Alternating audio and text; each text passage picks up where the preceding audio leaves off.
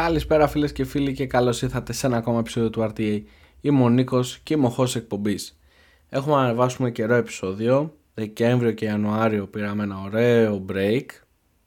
Το Δεκέμβριο μόνο από το podcast, γιατί εννοείται Δεκέμβριος, τελευταίος μήνας του χρόνου, δουλειά, κακό. Όλοι θέλουν να πετάξουν ξαφνικά. Θυμήθηκαν ότι έχουν δουλειές να κάνουν Δεκέμβριο αντί να μας αφήσουν στην ησυχία μας. Αλλά δεν πειράζει. Και Ιανουάριο εννοείται break και από τη δουλειά, με οικογένεια, φίλους. Έπρεπε να κάνουμε και ρεβεγιόν, έτσι, γιατί εννοείται ότι δεν υπάρχει περίπτωση Ελλάδα χωρίς ρεβεγιόν.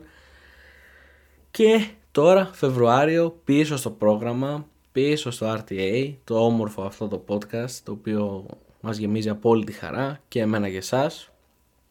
Και στο σημερινό επεισόδιο θα μιλήσουμε για εμάς. Τι εννοώ εμάς, τους Gen Z, όσοι είναι από το 1997 μέχρι και το 2010. Δηλαδή, σίγουρα το μεγαλύτερο ποσοστό από αυτούς που ακούνε το podcast. Και τι θέλω να πω για το Gen Z. Πολλά ωραία πράγματα. Νομίζω ότι θα μας θάψω λίγο στην αρχή, αλλά σίγουρα έχω να πω και κάποια από πολύ valid και αξιόπιστα πράγματα τα οποία μπορούμε να προσφέρουμε στην κοινωνία. Δεν είμαστε μόνο αυτό το κακομαθημένο spoiled brat που έχουν στο μυαλό τους όλες οι υπόλοιπες γενιές και απλά εμείς απαντάμε ένα ok boomer, δεν ξέρεις, πήγαινε, θα το γράψω κάτι στο GPT να σε βρήσει και εσύ θα φοβηθείς πάνω σου, αλλά εντάξει, τέλος πάντων.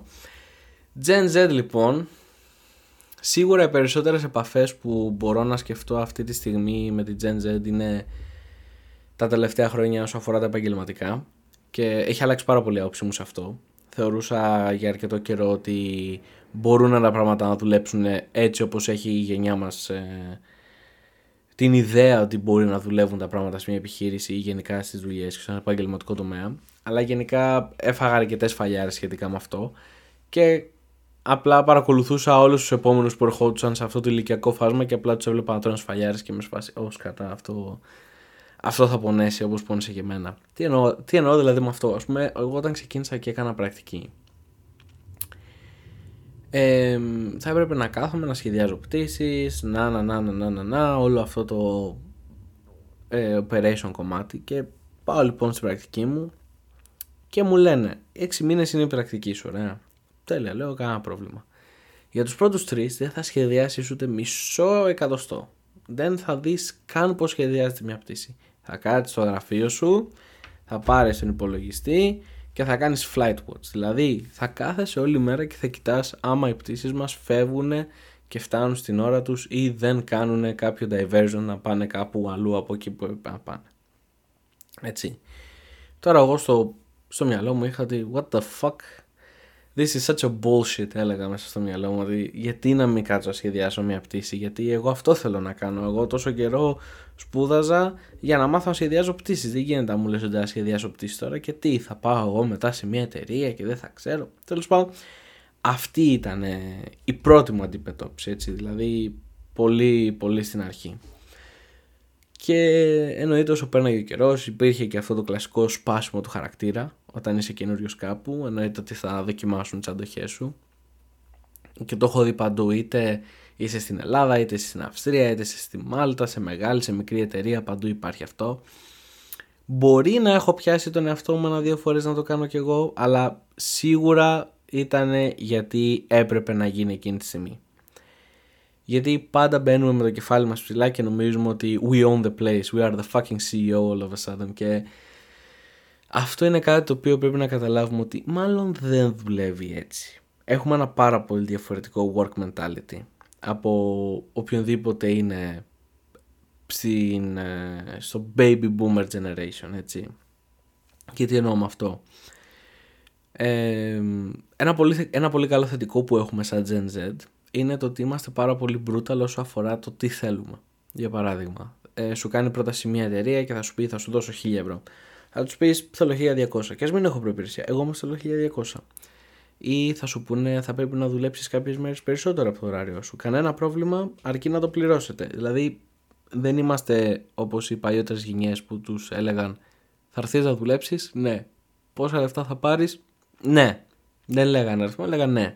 ήταν πολύ πιο απλό ή πολύ πιο απλή όλη αυτή η διαδικασία. Εμείς είμαστε λίγο πιο ψήρες ότι δεν θα πάω εκεί γιατί θα δουλεύω τόσες ώρες και δεν θα μένω αρκετές ώρες για να πάω για καφέ. Το λέω και γελάω και θα εξηγήσω γιατί γελάω. Ή ξέρω εγώ, δεν μου φτάνουν τα λεφτά γιατί θέλω να κάνω αυτό, θέλω να κάνω εκείνο, θέλω να κάνω και το παράλληλο. Οπότε δεν λέει, δεν πάω εκεί, άντε γεια, θα πάω σε άλλη εταιρεία.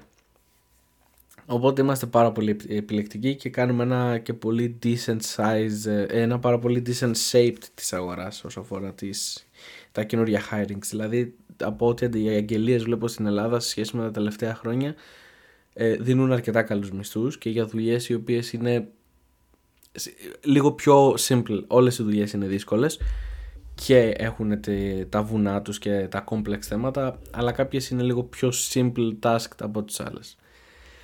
Και τι εννοούσα πριν που λέω ότι γελάω με το που το λέω αυτό. Επίσης, σαν Gen Z, δεν είμαστε διατεθειμένοι ποτέ, μα ποτέ, ειδικά στην αρχή, να κάνουμε το extra mile.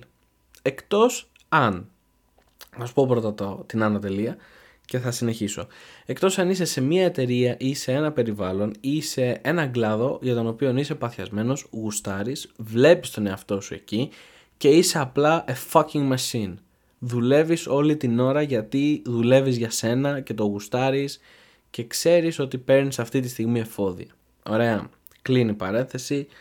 Άμα ανήκεις σε αυτή την κατηγορία, ό,τι έχω να πω στη συνέχεια δεν αφορά εσένα. Έτσι. Οι περισσότεροι λοιπόν, θα σου πει ο εργοδότης, δουλεύεις 9 με 5. Σούπερ. Έρχονται στο γραφείο 0901, φεύγουν από το γραφείο 04 και 59. Austrian style, έτσι είναι η Αυστριακή.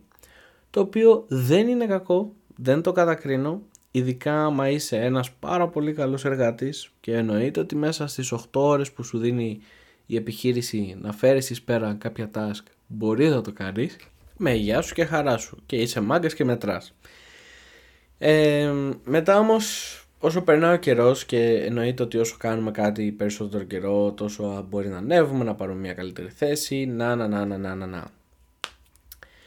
Άμα δεν είσαι από αυτούς που μέσα σε αυτό το κτάρο μπορεί να βγάλεις πέραν τα task του και μετά να πάρει και άλλα task να συμπληρώσει, πολύ δύσκολα θα ανέβεις. Γιατί άμα πεις η δουλειά μου είναι αυτή, γι' αυτό πληρώνομαι και τέλος, δεν κάνω τίποτα παραπάνω, κανένας δεν θα γυρίσει να σου πει «ΟΚ, πάρε μια προαγωγή γιατί είσαι εδώ 10 χρόνια». Αυτό γινόντουσαν πού? Αυτό γινόταν σε παλιότερες γενιές και είναι λάθος να προμοτάρεις κάποιον ο οποίος είναι σε μια θέση πολύ καιρό. Έτσι. Και ενώ έχεις άτομα τα οποία μπορούν να κάνουν 10 ή 100 φορές καλύτερη δουλειά από αυτόν στη θέση στην οποία είναι, το να προμοτάρεις κάποιον επειδή έχει κάτσει εκεί 5 ή 6 χρόνια και απλά κάνει αυτό το οποίο είναι μόνο η δουλειά του, χωρίς να κάνει το extra mile που λέμε, για μένα είναι λίγο foul. Το extra mile είναι κάτι το οποίο όλοι θα πρέπει να σκεφτούμε κάποια στιγμή ότι θα πρέπει να κάνουμε και θα πρέπει να σκοτώσουμε λίγο τον εγωισμό μας, γιατί εννοείται ότι οι Gen Z έχουμε εγωισμό. Είμαστε πάρα πολύ ego driven σε πάρα πολλά πράγματα, μέχρι και στην προσωπική μας ζωή και μέχρι και στις φιλίες μας σε κάποιο βαθμό. Και θα πρέπει απλά να συνειδητοποιήσουμε ότι ναι, κάποια στιγμή θα πρέπει να εδραιώσω τη φανέλα. Κάποια στιγμή τα πράγματα δεν θα πηγαίνουν όπως θέλω, δεν θα μπορώ να είμαι για καφέ όποτε θέλω να είμαι για καφέ ή να κάνω τα πράγματα τα οποία έχω στο μυαλό μου ότι νομίζω μπορώ να κάνω. Και εγώ αυτό στην αρχή το έκρινα πάρα πολύ. Δηλαδή θεωρούσα ότι είναι κάτι πάρα πολύ κακό ότι πρέπει να κάτσω και να κάνω αυτή την έξτρα δουλειά. Έτσι. Και όσο λοιπόν καθόμουν και έλεγα ότι είναι κακό και δεν θα έπρεπε να γίνεται και εγώ δουλεύω τόσο και πληρώνομαι γι' αυτό και δεν μπορούσα να δω άλλα πράγματα. Τώρα στη φάση που βρίσκομαι δεν μπορώ να σου πω ότι είμαι κάποιος σημαντικός μέσα στον οργανισμό, μπορώ όμως να σου πω ότι έχω πράγματα τα οποία δεν θα μπορούσα να μου δώσει άλλη επιχείρηση και ότι και η επιχείρηση στην οποία είμαι τώρα μου έδωσε αυτά τα πράγματα γιατί κάνω το extra mile. Έτσι, είμαι ένας απλός dispatcher. Η δουλειά μου είναι απλά να σχεδιάζω και να οργανώνω πτήσεις. Όμως ταυτόχρονα έχω την ευκαιρία και δουλεύω μαζί με το IT σε project management και software development και γενικά πράγματα τα οποία από πάντα με ενδιέφεραν και τα οποία όμως είναι και τελείως άσχετα μεταξύ τους, το να σχεδιάζω και με το να κάνω software development. Όμως, με το να κάνεις το extra mile, κάποιες φορές, βασικά τις περισσότερες φορές, ειδικά άμα το κάνεις και σωστά και δεν το κάνεις από αγκαρία, θα πάρεις και αυτό το οποίο σου αξίζει αργότερα. Θα πάρεις μια εκτίμηση, θα πάρεις ένα bonus, θα πάρεις ένα pay raise, θα πάρεις ένα task το οποίο θα γούσταρες να κάνεις και να δουλέψεις, και εννοείται ότι μπορεί να πάρεις skills και μέσα από αυτό, έτσι. Ένα άλλο πράγμα το οποίο είναι πάρα πολύ σημαντικό να καταλάβουμε εμείς οι Gen Z είναι το ότι έχουμε πρόσβαση σε πάρα πολλά εργαλεία από το διαδίκτυο, έτσι. Η ψηφιακή μας μορφή, το digital form το οποίο έχουμε, είναι ίσως πολύ πιο present και από το φυσικό μας form. Τι εννοώ με αυτό?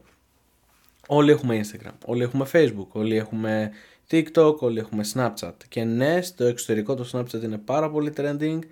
Μόνο στην Ελλάδα πέθανε για κάποιο λόγο και ποτέ δεν το κατάλαβα αυτό. Αν μη τι άλλο, μέχρι και στην Ελλάδα έχουμε threads. 6 μήνες αφού έχει βγει το threads και ήδη έχει πεθάνει το threads στο εξωτερικό, στην Ελλάδα ξαφνικά έχουμε threads και έχει γίνει το δημόσιο καφενείο. Έτσι. Δεν μπήκα καν στη διαδικασία να ανοίξω threads.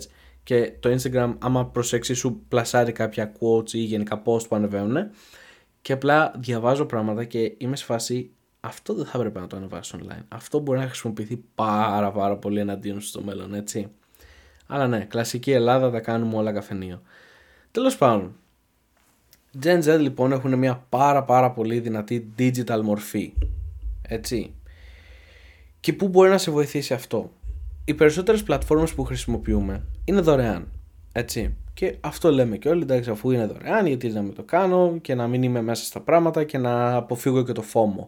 Το FOMO μπορείς να το ακούσεις 2 επεισόδια πριν. Ωραίο επεισόδιο, μου άρεσε.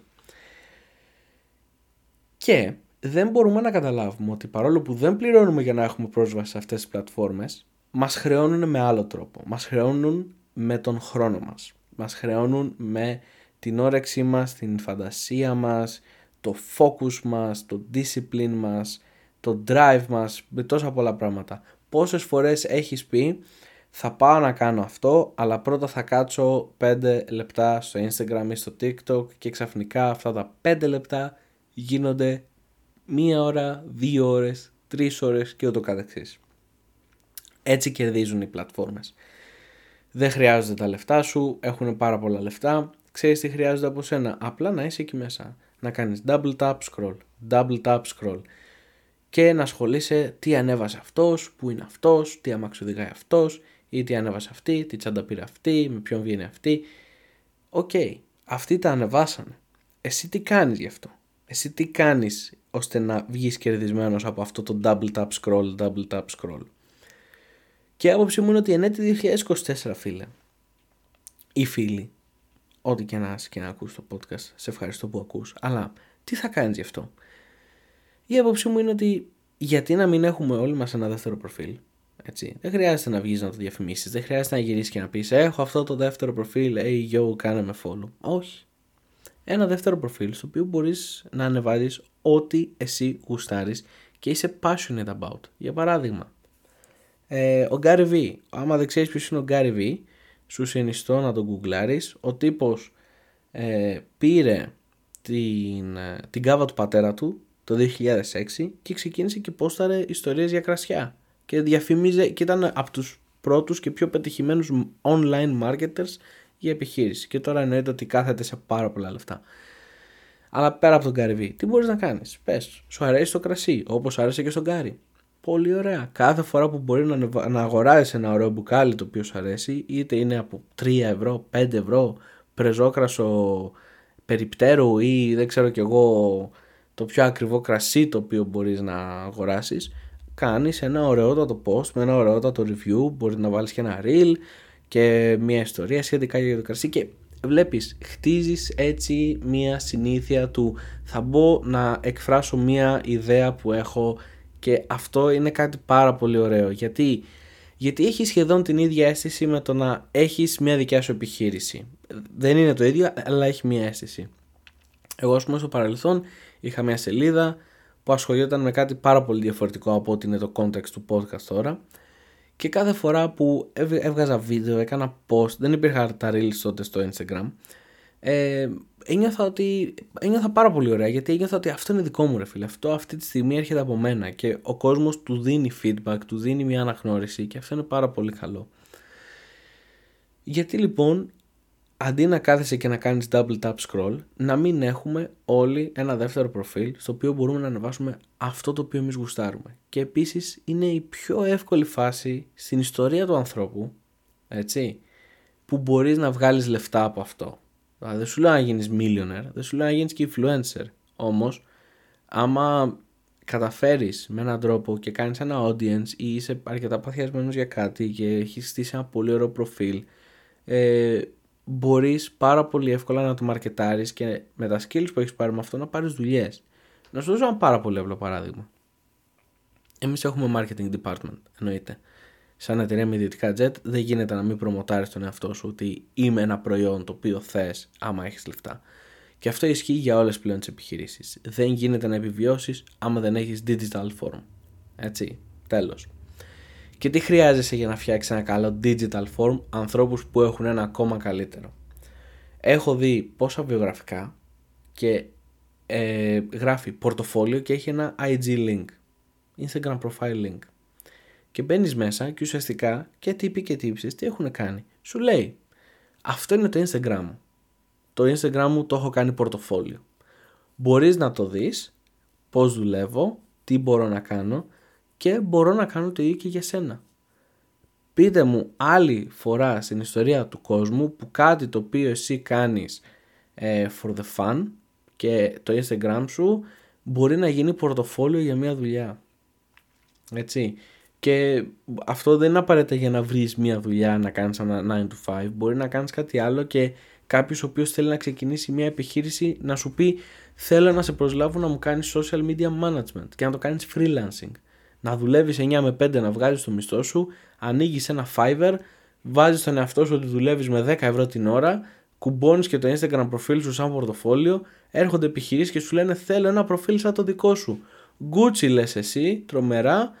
Θα το κάνω, τους λες ότι κάνει 10 ώρες, 100 ευρώ εκεί, μπαμ, σκέψου να έχεις 3-4 τέτοια, 4-5 εκατοστάρικα το μήνα, μπαμ έτσι. Δηλαδή, και είμαστε μέσα σε αυτό, γεννηθήκαμε στην εποχή που αυτό εμείς δεν μας είναι δύσκολο να το καταλάβουμε. Μπορείς απλά να γράψεις how to στο YouTube ή στο Google και μέσα σε 5 λεπτά έχεις ανοίξει Shopify, έχεις ανοίξει Fiverr, μπορείς να δεις 1 εκατομμύριο βίντεο και να τα καταλάβεις στο 100% πολύ περισσότερα και από τους baby boomers και από τους millennials, έτσι. Οπότε γιατί να βγαίνεις χαμένος από τη χρήση των media, τη μεγαλύτερη σου φυλακή? Βέβαια έχουμε και άλλες φυλακές, έτσι, όπως faulty expectations, wrong examples και σαν γενιά επίσης χάνουμε πάρα πολύ στο focus, να μπορούμε να πούμε ότι αυτός είναι ο στόχος μου, εκεί θα δουλέψω, έχω κάνει 1 εκατομμύριο επεισόδια σχετικά με αυτό, οριακά θα το βαρεθώ σε λίγο, και discipline, πειθαρχία, έτσι, ότι ξέρεις τι, όπως είπα πριν ότι πρέπει να ιδρώσεις τη φανέλα, θέλει πειθαρχία για να το κάνεις, μπορείς να τσαλακώσεις τον εαυτό σου, μπορείς να πετάξεις ένα κομμάτι από τον εγωισμό σου, αυτή είναι η ερώτηση. Γιατί και σαν γενιά είμαστε πάρα πολύ ego driven. Τα βλέπουμε όλα ανταγωνιστικά. Και πολλές φορές και σε ένα βαθμό που και τις προσωπικές μας σχέσεις και τους φίλους μας μπορεί να δούμε κάτι πάρα πολύ ανταγωνιστικά. Έτσι. Και συν επίσης ότι τα παίρνουμε όλα προσωπικά. Όλα. Σαν γενιά δεν έχω γνωρίσει ούτε ένα άτομο, μέχρι και εγώ ίδιος το κάνω αρκετές φορές πλέον, που είναι ένα από τα πράγματα που έχω πει ότι θέλω να διορθώσω στη ζωή μου, τα παίρνουμε όλα προσωπικά. Σου μίλησε κάποιος λίγο πιο άγρια, αχ δεν με συμπαθεί. Είσαι σε μια δουλειά και σου φώναξε κάποιος, έχει πρόβλημα μαζί μου. Πρέπει απλά να καταλάβουμε ότι ο τρόπος με τον οποίο μας συμπεριφέρεται κάποιος είναι το τι περνάει μέσα από το μυαλό του εκείνη τη στιγμή. Δεν έχει να κάνει καθόλου με σένα. Είτε ήσουν εσύ, είτε ήταν κάποιος άλλος, πάλι η κατάσταση αυτή θα είχε την ίδια εξέλιξη. Το ότι σου φώναξε κάποιος θα φώναζε και σε κάποιον άλλον. Το ότι σε έκραξε κάποιος κράζει και κάποιον άλλον. Έτσι. Και αυτό ισχύει παντού. Οπότε πρέπει απλά να καταλάβουμε ότι δεν πρέπει να παίρνουμε τίποτα προσωπικά, φθείρουμε τον εαυτό μας και φτάνουμε σε σημείο που υπεραναλύουμε καταστάσεις οι οποίες δεν έχουν καν νόημα. Και πέρα το ότι είμαστε και bad communicators, βλέπεις, λέω εγώ τώρα ότι είμαστε, έχω βγάλει 1 εκατομμύριο κακά πράγματα για τους Gen Z, μόνο κράζω σε αυτό το επεισόδιο αν είναι δυνατόν, αλλά είναι πράγματα τα οποία δεν τα λέω για να κράξω ότι εμείς σαν Gen Z είμαστε έτσι.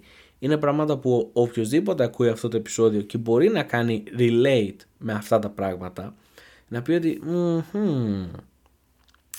κάνω αυτά τα πράγματα και γαμώ. Μπορώ να τα αλλάξω, μπορώ να γίνω καλύτερος. Όταν έγραφα, ας πούμε, το τι έχω να πω, μπορώ να σου πω με πάρα πολύ μεγάλη ευκολία ότι σε όλα τα πράγματα έβαζα από δίπλα tick. Και μετά καθόμουν και σκεφτόμουν, ωραία, αφού κάνω αυτό το επεισόδιο, θα κρατήσω αυτή τη σελίδα και απλά μετά θέλω να κάτσω και να δω τι εγώ μπορώ να αλλάξω. Γιατί ναι, και εγώ έχω τα social σαν φυλακή, και εγώ πολλές φορές σκέφτομαι ego driven, και εγώ πολλές φορές τα πρόβλημα προσωπικά και νομίζω ότι ο κόσμος μπορεί να λειτουργήσει όπως τον έχω στο μυαλό μου, αλλά γιατί να μπω στη διαδικασία του να κράξω μόνο το κοινωνικό σύνολο στο οποίο ανήκω, ενώ ας πούμε μπορώ πάρα πολύ απλά να γίνω καλύτερος από αυτό και εννοείται να δώσω και μια συμβουλή μέσα από αυτό. Τώρα πίσω στο κράξιμο της Gen Z, ότι είμαστε bad communicators. Έχουμε συνηθίσει τόσο πολύ να εκφράζουμε τα συναισθήματά μας μέσα από οθόνες, που αν μη τι άλλο είμαστε και η γενιά η οποία βασίζεται σε εφαρμογές για να βγει ένα ραντεβού. Έτσι. Σκέψου δηλαδή ότι δεν μπορούμε καν να πάμε να πούμε σε κάποιον ότι ξέρεις τι, μου αρέσεις, θέλω να βγούμε. Όχι, πρέπει να κάνουμε swipe left, right. Έφαγα πακέτο από αυτή, δεν με νοιάζει, ή αυτόν, δεν με νοιάζει καν, γιατί θα μου κάνει κάποιος άλλος swipe και τελείως υπόθεση. Αλλά πέρα από αυτό, είμαστε κακοί communicators όσο αφορά τα συναισθήματά μας, τις απόψεις μας, τα θέλω μας.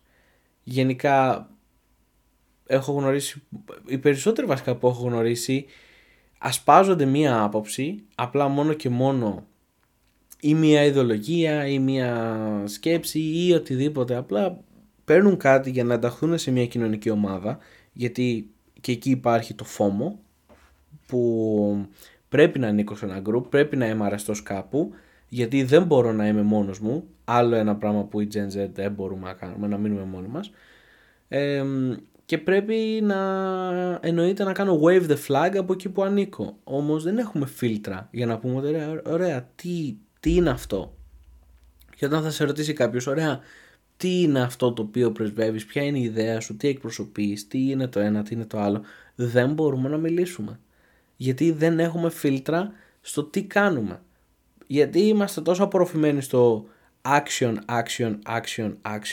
για να πάρουμε το αποτέλεσμα, που δεν κοιτάμε το backstory. Τα θέλουμε όλα γρήγορα. Όλα fast. Γιατί έτσι είναι η ζωή στο digital form. Και νομίζουμε ότι η ζωή που έχει το digital form, ότι έτσι λειτουργεί και η ληστική ζωή. Μπαίνω στο Instagram, κάνω follow, στέλνω μήνυμα, βλέπω 35 reels, τραλαλαλαλαλα, σήμερα τρεντάρει το ένα, αύριο τρεντάρει το άλλο, σήμερα πέθανε αυτό το app, αύριο άνοιξε καινούριο app. Όλα είναι τόσο γρήγορα και νομίζουμε ότι και στην πραγματικότητα έτσι δουλεύουν τα πράγματα. Αλλά δεν πάει έτσι δυστυχώς. Αλλά ναι, τόσα είχα να κράξω, τόσα είπα για τους Gen Z, αλλά ξαναλέω ότι δεν θεωρώ ότι όλα αυτά ήταν θέμα κραξίματος. Είναι πράγματα τα οποία άμα μπορείς να κάνεις relate με κάτι από αυτά, πολύ απλά κάτσε, γράψε σε ένα χαρτί τι μπορείς να αλλάξεις, σε τι μπορείς να γίνεις καλύτερος. Εγώ σου είπα, έχω κρατήσει όλο το σενάριο αυτού του επεισοδίου και αύριο θα κάτσω να γράψω τι μπορώ να αλλάξω και πώς.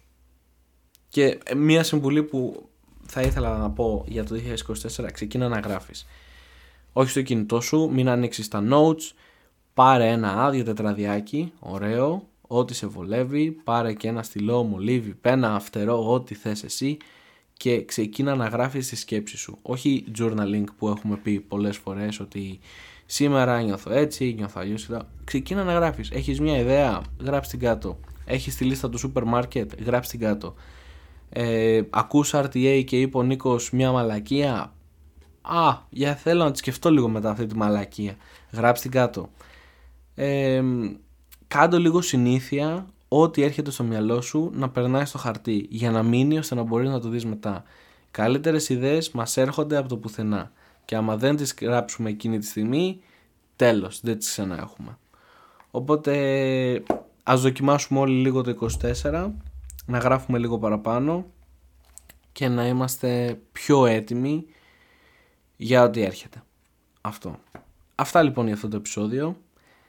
Ας έχουμε μια καλή χρονιά, ας ελπίσουμε να έχουμε μια χρονιά με περισσότερα επεισόδια και εννοείται με περισσότερο content όσο αφορά Instagram και άλλες πλατφόρμες, γιατί όχι, εγώ θα πω, και θα δούμε πώς θα εξελιχθούν τα πράγματα με το RTA. Εννοείται ότι το RTA είναι εδώ για να μείνει, έτσι, περνάω πάρα πολύ καλά μέσα από αυτό και ας μην είναι your typical podcast και να δουλεύει όπως ένα typical podcast. Επίσης, άμα θέλεις να κάνεις content αυτή τη χρονιά, μπορώ να σου πω ότι μπορεί να μην φαίνεται από το RTA, αλλά έχω γενικά αρκετή επαφή με το content και από παλιότερα χρόνια. Άμα δεν νιώθεις ότι υπάρχει λόγος να βγάλεις content, δεν βγάζεις content. Θα βγάλεις content όταν νιώσεις ότι υπάρχει λόγος για να βγάλεις content ή να δημιουργήσεις ή το οτιδήποτε. Αυτό. Λοιπόν, τα λέμε στο επόμενο επεισόδιο. Να έχετε μια όμορφη μέρα ή νύχτα και να περνάτε πάντα όμορφα. Bye!